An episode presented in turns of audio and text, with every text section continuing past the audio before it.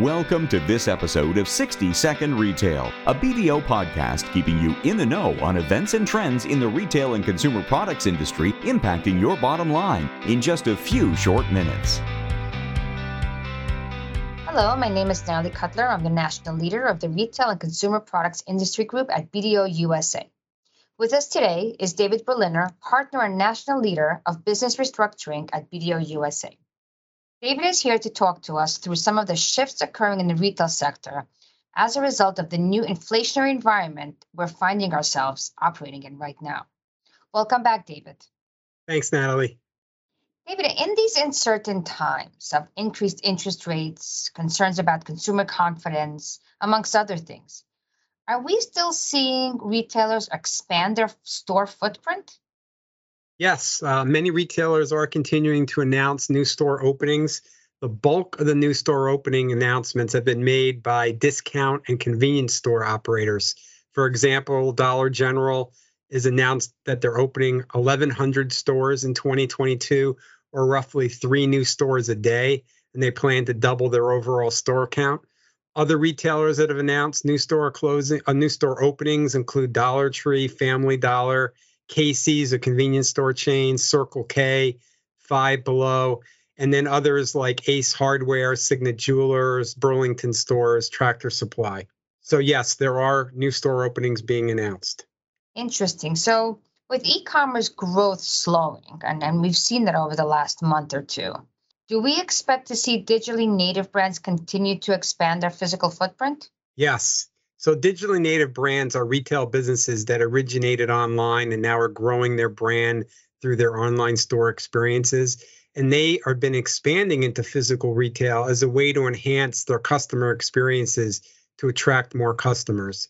The cost to acquire new customers is rising, which is also enticing these digitally native brands to open physical stores.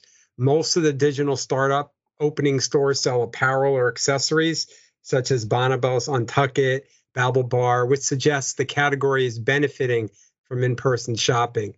As a way of an example, Warby Parker opened its first physical store three years after it started online, and now they have more than 160 locations, and they plan to open 40 more in 2022.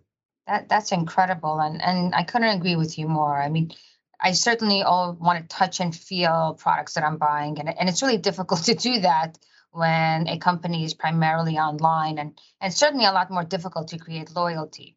But um, why would they want to go into brick and mortar with all these variables that could potentially negatively impact their success? Well, you kind of just mentioned it. They found that there are important benefits to developing both a cohesive virtual and physical presence that allows their customers to interact with the brand on their website, social media, or in stores. And the physical stores provide the ability to give their customers the chance to physically see and touch their products, as well as to have some human led personal service and an in person shopping experience.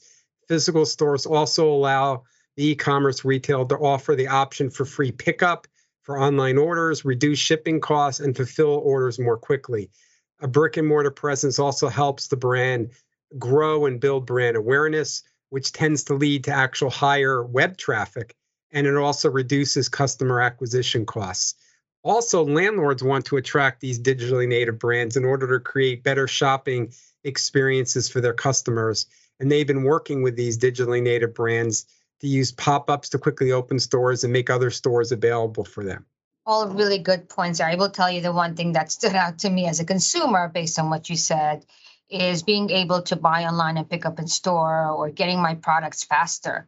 You know, some of these younger digitally native brands may not have the infrastructure um, or the logistics to do what we're so accustomed to, which would be two, three day shipping. And I don't think the consumer is willing to wait for their products um, five to seven business days. So for them to open up these stores and to have even BOPIS or buy online, pick up in store is really a game changer for them. Thank Absolutely. you, David. Thank you.